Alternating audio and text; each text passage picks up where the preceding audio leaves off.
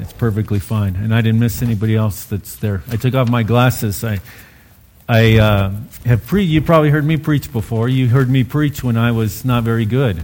Well, I'm still not very good, but uh, I do love to preach. Um, and uh, so I take off the glasses so that I don't get cap- captivated by someone, and I just uh, listen to what God has me to say, and hopefully that works. So that's why I take off my glasses, and that's why I don't wear my contacts when I preach. So.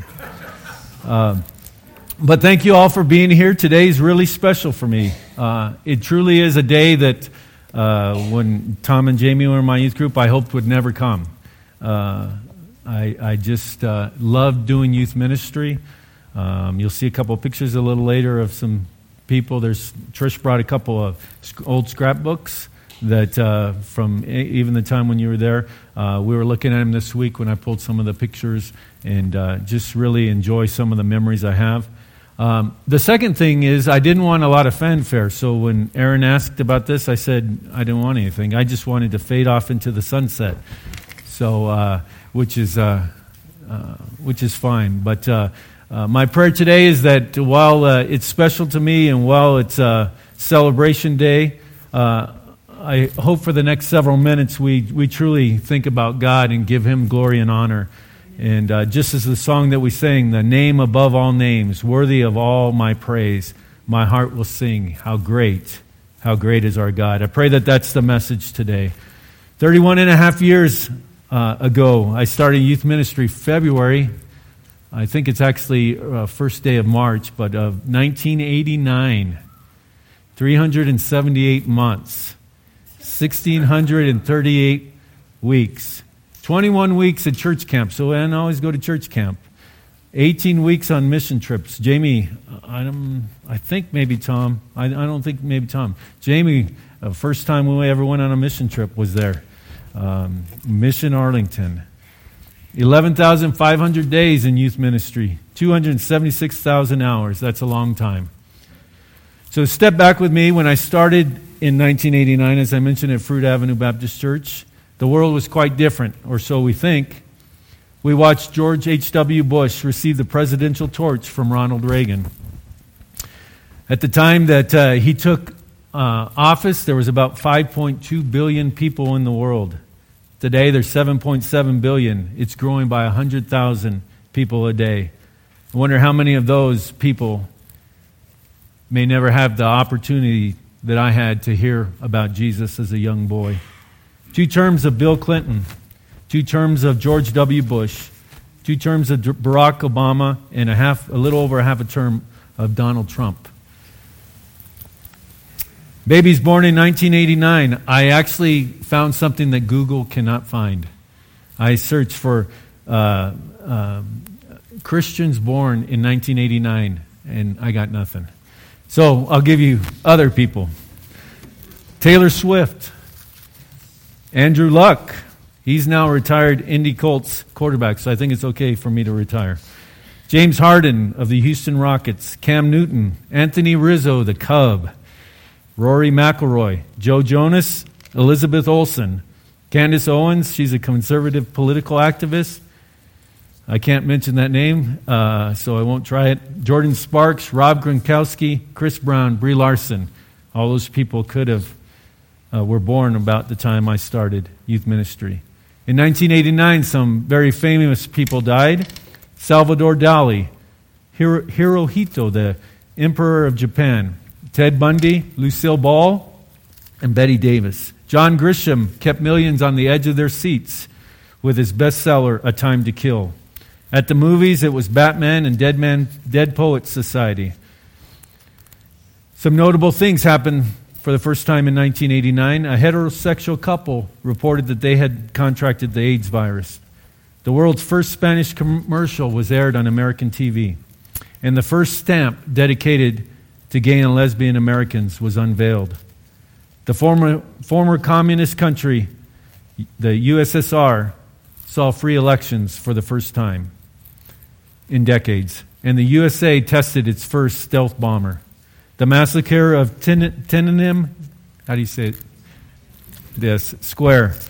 Uh, uh, 140 countries banded together to eliminate the use of Agent Orange and mustard gas. The catastrophe of the Exxon Valdez oil spill. And on the 9th of November 1989, the Berlin Wall fell. 31 years later, it's time to press on or move on. As we continue through this, this series on Philippians that Pastor Aaron has been taking us through, we get to chapter 3, verses 17 through 21, which I like to share with you for two reasons. Because one, it fits. For two, it's the next set of verses that we, we're seeing in our passage. And I'd like to speak to you today about what, uh, um, what's the title of my sermon? Is it back one? It's okay. It's okay. Um, principles of ministry. It came to me. It's not there. I'm sorry. That's my fault. Principles of ministry. So, principles of ministry. What are some principles of ministry? We get, go ahead, Logan. Sorry. We get to this verse, chapter 3, verse 17, and the Bible says, Brothers, join in imitating me and keep your eyes on those who walk according to the example you have in us. When I first read this, I said, I, I, I don't really like this verse because Paul is saying, join in imitating me. That sounds a little egotistical or arrogant. But he's really not because, as Pastor Aaron shared last week, he had just said, I haven't arrived in Philippians 3 12 and 13. In fact, in Ephesians 3 8, he called himself the least of all the saints. The reason why he says imitate me is because in this passage he's comparing himself to false teachers, as he has throughout the book of Philippians. And, and so he's saying, pick a good example to look at. I want you to note also about this, this, this uh, verse statement join in Im- imitating me and keep your eyes on those who walk according to the example you have in us. It's a command. He's saying, do this. It's not like, maybe you want to think about doing this. It shall do this. You should do this. The word um, here for imitating is where we get our English word for mime or mimic. The idea here is that you watch and you implement what you've seen. James Baldwin said, Children have never been good at listening to their elders or their parents, but they've never failed to imitate them. So that's what Paul's saying there. In fact, in the next chapter, he says, The things you have learned and received and heard and seen in me, practice these things, and the God of peace shall be with you. So that's what Paul's talking about there, is imitating someone good. The word keep, the word keep there, it means continually. Make it a habit. Keep looking at examples. Keep looking at uh, people who are godly. He says, keep your eyes or observe. That word is from uh, scopio. It's a word we get microscope or telescope, where we're zooming in on something that we really want to see. It means to spy it out. The word, for example, in this verse means more than just watch and see. It means that that example is going to leave an imprint or a mark. Some, something like a, a punch in the face where you get a blow and there's a, something left for you to see. That's what we ought to be looking for people. That's what a minister ought to be trying to do is to leave an example that puts a mark on people that they'll never forget. And that's what Paul was saying. And in other words, don't just watch, but it's so critical to get a mark that's left on you. Well, who's left a mark on me? Uh, Aaron kind of challenged me a little bit and said, Think about some people who put a mark on you, who've been examples for you in ministry. Seven people come to mind. Uh, I hardly remember very little of what they said, but just as that said, I remember about the mark they left on me. I remember their character. The first one I'd bring up is a guy named Kyle Scartwood. So, uh, as on the 31 years of ministry, about half of that time, I found a, uh, an extension of my ministry coaching different sports. It started with girls basketball, actually with softball, girls softball, uh, girls basketball, and then I got pulled over because I like to run into cross country and track. Well, Kyle Scartwood I've known since uh, probably about 2004 or so, and he's he was a Hope Christian uh, track and cross country coach uh, all this time until this spring, and uh, I've had numerous runs with him. And one of the impressions he had for me was he always just passed ideas back, would run for, for miles and miles and miles. Just someone who, who would want to hear it. And it was someone who wanted to be better. He wanted to be better. And so every time I had to preach, uh, he got my practice sermon when we were running. He didn't get this one, so it's probably not that good. But he was just someone who listened and someone who shared. Second person I thought about was my dad. Why? Why my dad? Well, because he always worked to make our life better. He always tried to do side work. He was totally committed. I don't ever remember him calling in sick. He was committed.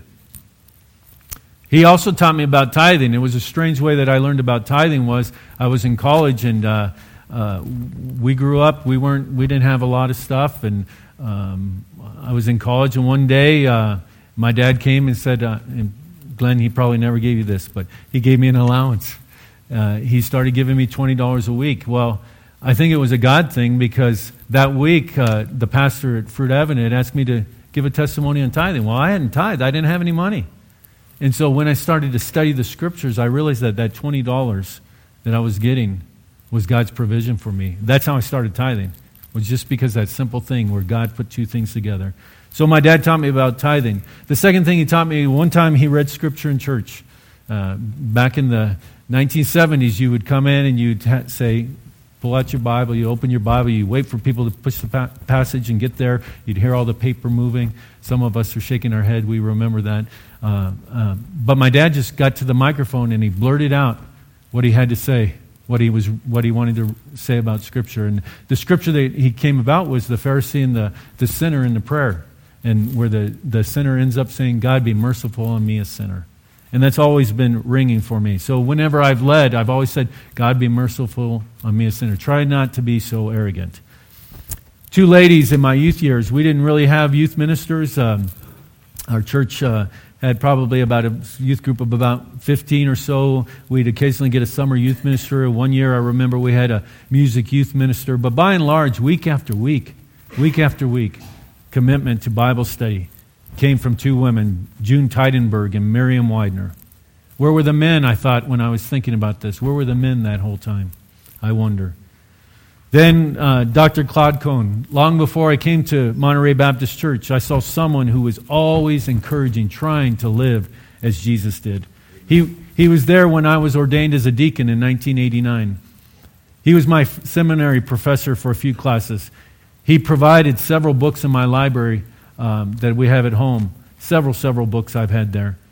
We went on a mission trip in 2002 to Thailand and he led adults. We, there was a group called the Buddy Block, a set of missionaries in Thailand and Malaysia, and I think India was in there at the time, and uh, Cambodia.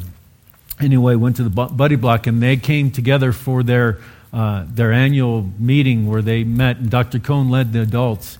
And me and six other youth went up into a, uh, a, a, room, and we led 40 kids, uh, missionary kids, in a week long Bible study.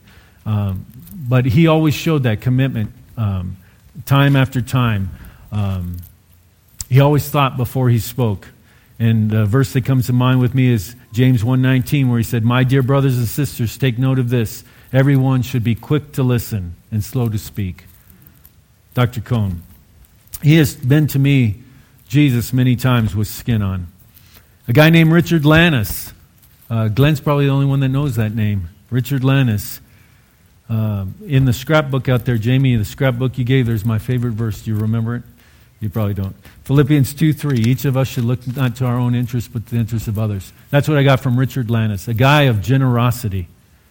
I have no idea where he is today.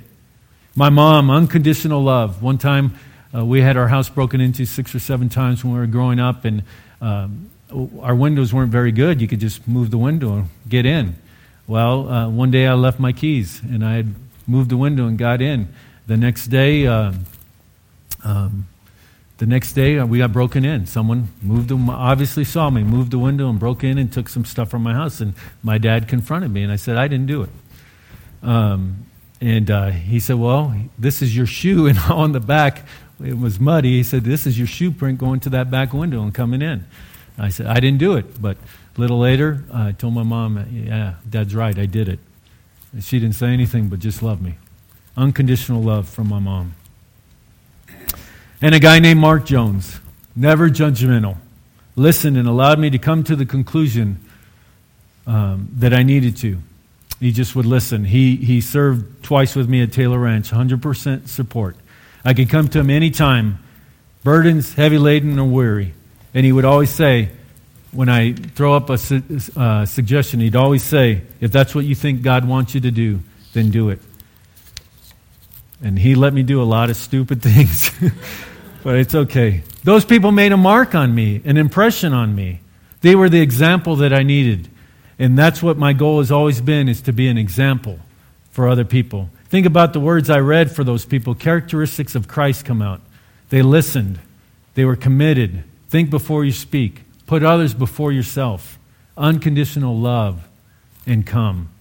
That's exactly what Paul's talking about here in this passage. He's saying, get examples that are going to lead you to Christ.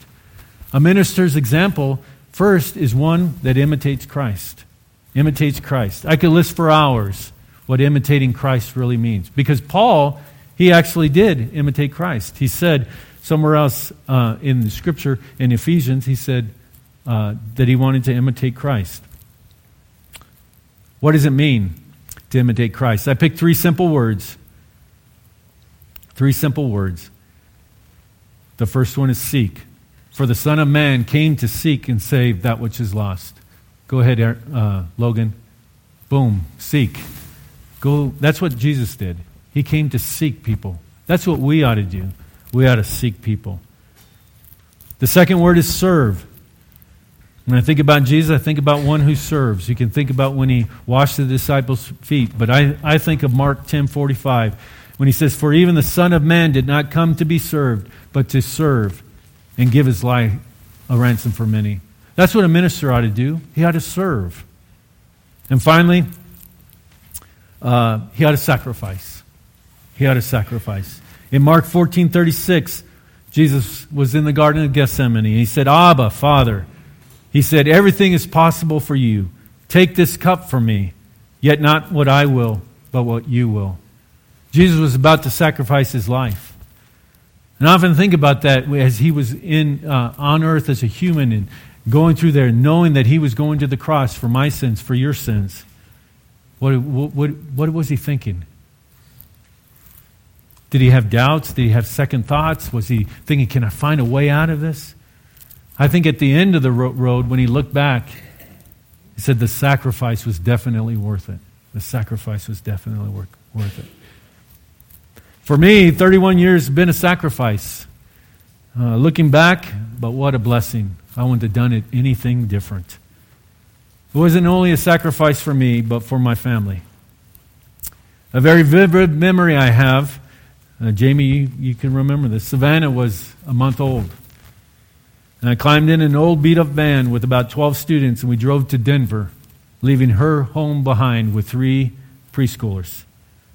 Taking my vacation year after year to go to camp and to mission trips. We didn't have vacations when we were when our girls were young.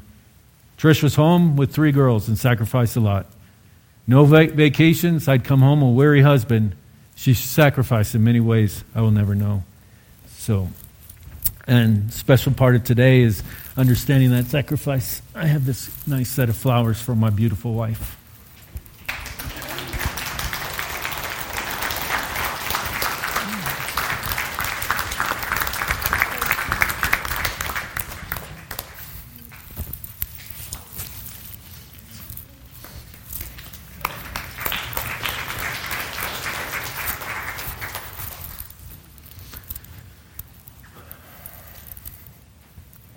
William Barclay puts this verse this way. I love the way it sounds.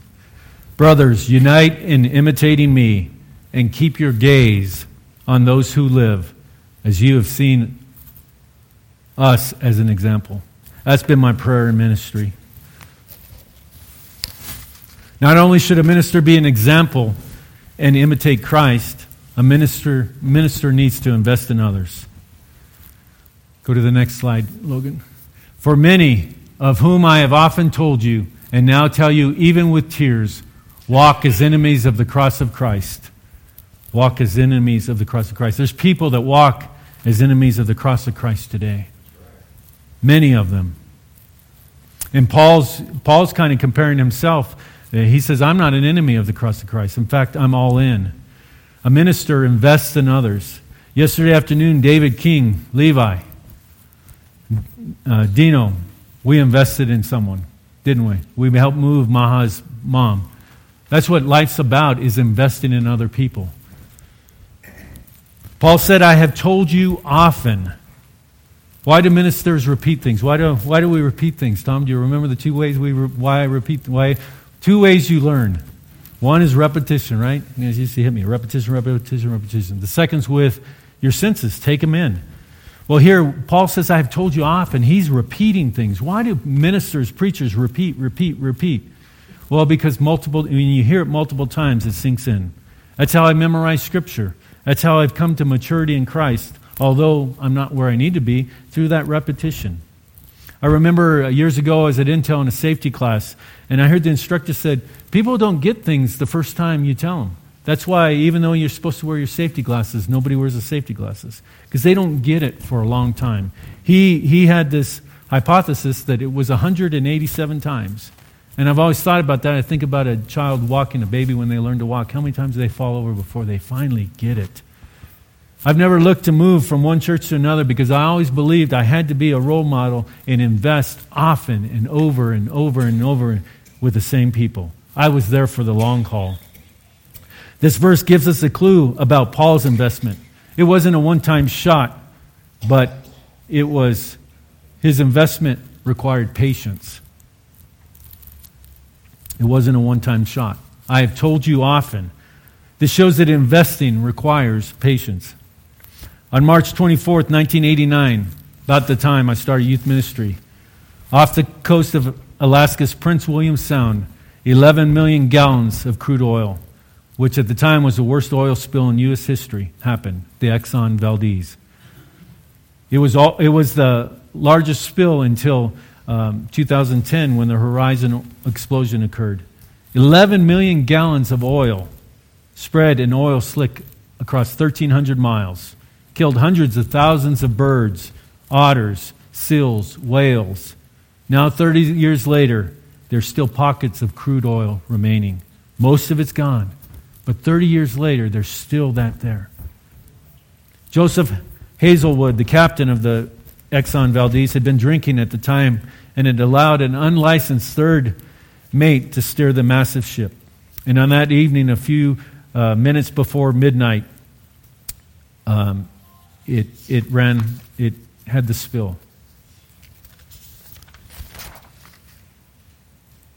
The ship uh, struck Bligh Reef. I don't know if I said that right. But it was a known hazard in the Prince William Sound. The impact of that collision tore open the hull. That oil spilled. Some 30 years later, there still remains some oil stains. I think about my life, there's still some oil stains in my life. I'm thankful that people still invest in me. And I'm grateful that I got to invest in people over those years because slowly but surely, as we work together, we, we grew and the sin stains went away. The oil went away. They're still there for us and it will be there until the day that Christ comes back. But that's what patience is. That's what the minister should do invest in patience. Second thing, second P word there, you knew it was a P word, is passion. Look what Paul says. He says, Now, even I tell you with tears. I tell you with tears. He had passion. What is passion? It's you love it so much that you want to do it. He had enough passion that he wanted to influence people away from being an enemy of the cross. Paul continually invested in the Philippians because he loved them. You think about people that you, we know that we invested in? Do we have passion for them? Levi, we're going to have to, uh, Logan, I keep calling you Levi, but Logan, go ahead. Here's some things. These are some people that I've had passion for. Up here on the left side, these are some kids from Fruit Avenue, all inner city kids. One kid that's not there is Billy Jenkins. He played uh, in when the St. Louis Rams won the Super Bowl. But these were the kids that I tried to invest in at Fruit Avenue. Dads, moms not present. Only Trisha's Bronco, little Bronco 2 that we drove, they'd I drive in their neighborhood and they'd come from behind the trees and jump on the Bronco and start shaking and trying to scare me. This is uh, Taylor Ranch, uh, early on, late 1980, 89, 90, on the top. Uh, Jamie, you're in one of these. Here's Tom. I think this is Tom. This is Taylor Ranch at Inlow. This is at the evangelism conference. These are people I have passion with, and I still keep in touch with many of them. Michael Seaman is in there. Go to the next one, Logan. You see some of the groups throughout time. There's the famous cricket time up there to the right. We had a Bible study on things that uh, hide, we, we, we, use as masks. Uh, these were all times we're going on trips. Go ahead, Logan. This is when we went to Denver up to the left. We worked in an inner city health clinic, did backyard Bible clubs. It's at Civil's Camp. This was in the 2000s, I believe. We're come back from mission work.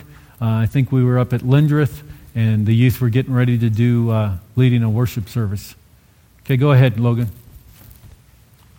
This is when we went to St. Louis in 2005. There, we're getting ready to go to St. Louis. Many of those people there. Megan Baum. Many of you know Megan Baum. She's standing next to the girl in blue. Stephen Baum's up here, right by the his arms going over the H in U-Haul. Many of you know this.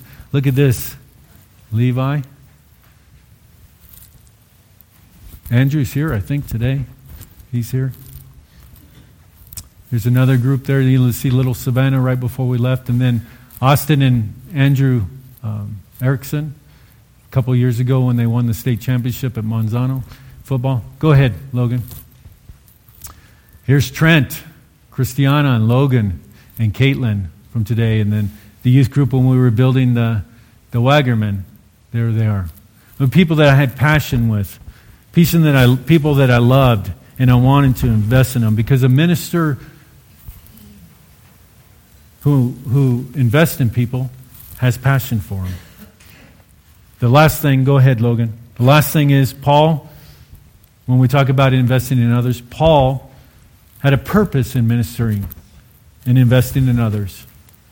The book of 1 Corinthians tells us this Though I am free and belong to no one, I have made myself a slave to everyone to win as many as possible. To the Jews I became like a Jew to win the Jews. To those under the law, I became like one under the law, though I myself am not under the law, so as to win those under the law. To those not having the law, I became like the one not having the law. Though I am not free from God's law, but am under Christ's law, so as to win those not having the law. To the weak I became weak, to win the weak. I have become all things to all people, so that by all means, possible means, I might save some. I do this for the sake of the gospel that I might share in its blessings. Paul had a purpose in ministering to others, and that's to point them to Jesus Christ. Finally, the third point today is a, a minister. Let me tell you a story first. Uh, J.O. Sanders tells a story of Dr. John Geddie, born in Scotland. He was a missionary called to the South Seas. He died in December of 14, December 14th, 19, 1872. A tablet placed in, a, in Sydney, Australia, behind a pulpit in the church, uh, uh, from the church of Anakhut on Aneityum, there's, there are uh, islands in the South Sea where he had preached. This is what's important. It said, In memory of John Geddie, D.D., born in Scotland in 1815, minister in Prince Edward Island, seven years, ministry, minis, minis, missionary sent from Nova Scotia to Antium for 24 years. When he landed in 1848, there were no Christians here. And when he left in 1872, there were no heathens. That was Paul's purpose. Finally, uh, today I'd like to talk to you about the power of influence, the third point here. The scripture here says, our text says in verses 19 through 21, the end is destruction. Their God is their belly, and they glory in their shame, with minds set on earthly things. Again, he's talking about those false teachers, but we'll come back to these things, so make sure you got them because you won't see them on the screen when we come back to them. But their end is destruction. Their God is in their belly. The God is their belly, and they glory in their shame, with their minds set on earthly things. But our citizenship is in heaven, and from it we await a Savior, the Lord Jesus Christ, who will transform our lowly body to be like his glorious body by the power that enables him to even, even to subject all things to himself. The power of influence. I know a little bit about influence. I mentioned Trisha a little bit ago. She, she, she had tremendous, tremendous influence on our kids, our three girls Courtney, Taylor, and Savannah. And in fact, I've seen the power of her influence in their lives over the years. I actually learned the power of influence from Trish. Several, you see, several years ago, toting three preschoolers along everywhere. Courtney was about four or five. Savannah was one or so. And we had been out shopping. As usual, when we go shopping, they go shopping, and I find a nice bench or a chair to sit down and relax and do things. And, you know, they go with mom, and I could see mom and the three girls, just a lot of influence there going on. They do whatever's necessary uh, well, this one time, it was like three or four hours. Uh, we must have been Christmas shopping or something. And I was starting to get worried because I had taken about at least four or five naps by that time. And so I went to search for them. And uh, I found them at the checkout register. And I was, I was relieved because I was worried. And I saw that the clerk had reached out and, and given three lollipops one to Courtney, one to Taylor, and gave the one to Trish for Savannah because she was too little, wasn't sure what the mom. And Trish, as usual, really influenced our, our daughters, and I, I could see she was trying to influence them to be polite. Uh, said promptly said to the girls, "What do you say?" And Taylor, with all the joy in the world, she said, "Charge it." oh, that's joke. That's just a joke. Some of you young guys don't know, but we, would, we, had the, we had the choice to write a check, to give cash, or charge. No, we just use that card, but that's okay. We all have influence. We're constantly influencing people. We're constantly being influenced by others. But what kind of influence are we? A good influence? A bad influence? What kind of influence are we? An unknown poet said, My life shall touch a dozen lives before this day is done, leave countless marks for good or bad before this evening sun. This is the wish I always wish, the prayer I always pray. Lord, may my life help others it touches along the way. I want to offer you three things that determine what kind of influence we'll have. First, it's determined by our character. In the Sermon on the Mount, Jesus says, You are to be the salt of the earth, you are to be the light of the world. And he says, A city on a hill cannot be hidden. That's what he wants us to be. He wants us to influence the world. What should our character be? But the fruit of the Spirit is love and joy, peace, patience, kindness, goodness, faithfulness, gentleness, self control. Against such things there is no law. Remember the song we used to sing? Fruit of the Spirit's not a watermelon. But The fruit is love, joy, peace, patience, kindness, goodness, faithfulness, gentleness, self control. All those who belong to Christ Jesus have cru- crucified the flesh with its passions and desires, for we live by the Spirit. Are we influencing the world? Do they see love, joy, peace, patience, kindness, goodness, faithfulness, gentleness, self control in you and I? Not only is influence determined by our character, I got to speed up, I see the time. 1 Corinthians 15 33 says, Bad company corrupts good character. So our influence is impacted by the character, by the company one keeps. A farmer was fed up with a flock of pesky crows. He grabbed his shotgun and he didn't see that his sociable parrot had joined the crows. And after a few shots, he went to see what he had hit. He found that prized parrot badly hurt. The farmer's children saw the injured bird and said, Dad, what happened? He said, The father, the father simply replied, Our parrot was with bad company. Scripture often warns us to stay away from bad influences. It doesn't matter how old we are, how spiritual we are, or how strong we are influences impact our witness for Christ. In fact, Paul says in Romans 7, he talks about where I do the things I don't want to do. We have, a, we have a, an enemy that wants to, to influence us wrong. He's a roaring lion named Satan, and he's seeking who he could devour. He uses influence to co- accomplish his goal of destruction. William Barclay as I hit the last point here, influence requires change. William Barclay tells a story about a boy changing signs. At the intersection of a road, one sign points toward the city of Seattle, another sign points toward the city of Tacoma. That little boy wondered to himself, what would happen if I switched those signs? How many people could I send the wrong way? In our world today, it seems like someone has changed the signs. So many want to take the broad road that leads to destruction, even though the narrow road is the right road. Your life is a very signpost. Are you sending people down the right road or the wrong road? Here's the table I, I promised you. Now I realize, go ahead, Logan. Now I realize that Paul is talking about false teachers. But in my life of ministry, I also see these characteristics in students, in people who are lost. And so what I've done is I've taken the things that he had in verse 19 and I've said, what's their activity? What's their destiny? What's their desires? What's their glory? What's their mind, their focus? And then I contrast it with what Paul says him as a minister was, or as the Christian, because really we're all ministers. And I came up with this. If you remember in that passage, it said, What is their activity? They are enemies of Christ. In fact, Matthew 12 30 says, Whoever is not for me is against me. So even if they're not actively trying to mess with us, if they're not Christian, they're, they're enemies of Christ, and they need to know Christ. So I saw students as people who needed to, to, to know Christ. Their destiny, what did that scripture say? It was destruction. It was destruction. I'm going to go ahead and go across the front because that's the way I did my notes. Whereas a Christian, we should walk as Jesus walked. 1 John 2 5 and 6. By this we know that we are in, in him. Whoever abides in him ought to walk in the same way Jesus walked. Their destiny is destruction. What's our destiny? It's home in heaven. Paul says in verse 20, our, our, our citizenship is in heaven. Uh, uh, R.W.D. Hahn the Moody Bible Institute tells the story of a British officer, military officer, stationed in an African jungle. And he saw him one day in the officer's hut. He was surprised to see him dressed so nicely in the formal attire. He was in Africa, after all, but he was seated at a table beautifully set with silverware and fine china. Thinking the officer had lost his mind, he said, Why are you all dressed up? And why are you seated at this table so perfectly set up here in the middle of nowhere?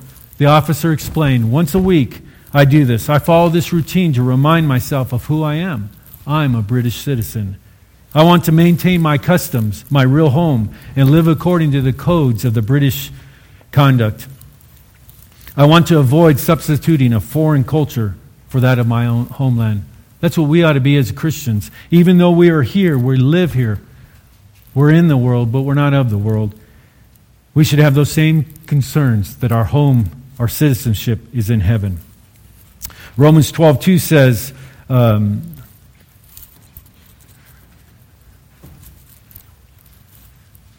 Do not conform any longer to the pattern of this world, but be transformed by the renewing of your mind, so that you will be able to test and approve what God's will is, his good, perfect, and pleasing will. That's what we ought to do. That ought to be our desires, to be with Christ. That's what the British, British uh, military officer. But what about the enemies of the cross? They're satisfied by their appetite. The Bible said they're the God in their belly. What that really means is that they're driven by their appetites. That's what their God is. So we as Christians ought not be driven by the desires of the flesh, but really about being transformed by the renewing of our mind. Finally, their glory, the, the scripture there said the glory was in their shame. Um, what does that mean? I had an uncle, and Glenn will remember this. I had an uncle years ago as a little kid, and uh, for some reason we were talking about going to church or something like this. My uncle picked up a, a beer can and he said, This is my God. That's really what I think it means. Their glories are shame. The things that they're after, right, are the things that should shame us as a Christian, right? If uh, you can think of many things, whatever you think of sin in your life, if I got up here and started proclaiming, saying that that was a great thing. That would be the glory, the shame is my glory. But where should my glory be? My glory ought to be in the cross of Christ. Paul says it in Galatians 6 14 says, But far be it from me to boast except in the cross of our Lord, Jesus Christ, by which the world is crucified to me and I to the world. Where's their mind on earthly things, that scripture passage said? For us, we, we should look to Colossians 3 1 and 2. If you have been raised with Christ, seek the things that are above, which Christ is, seated at the right hand of God. Set your mind on things that are above, not on things on the earth. In all the years of tried ministry, I tried to walk with kids from here to here. I tried to take students that path.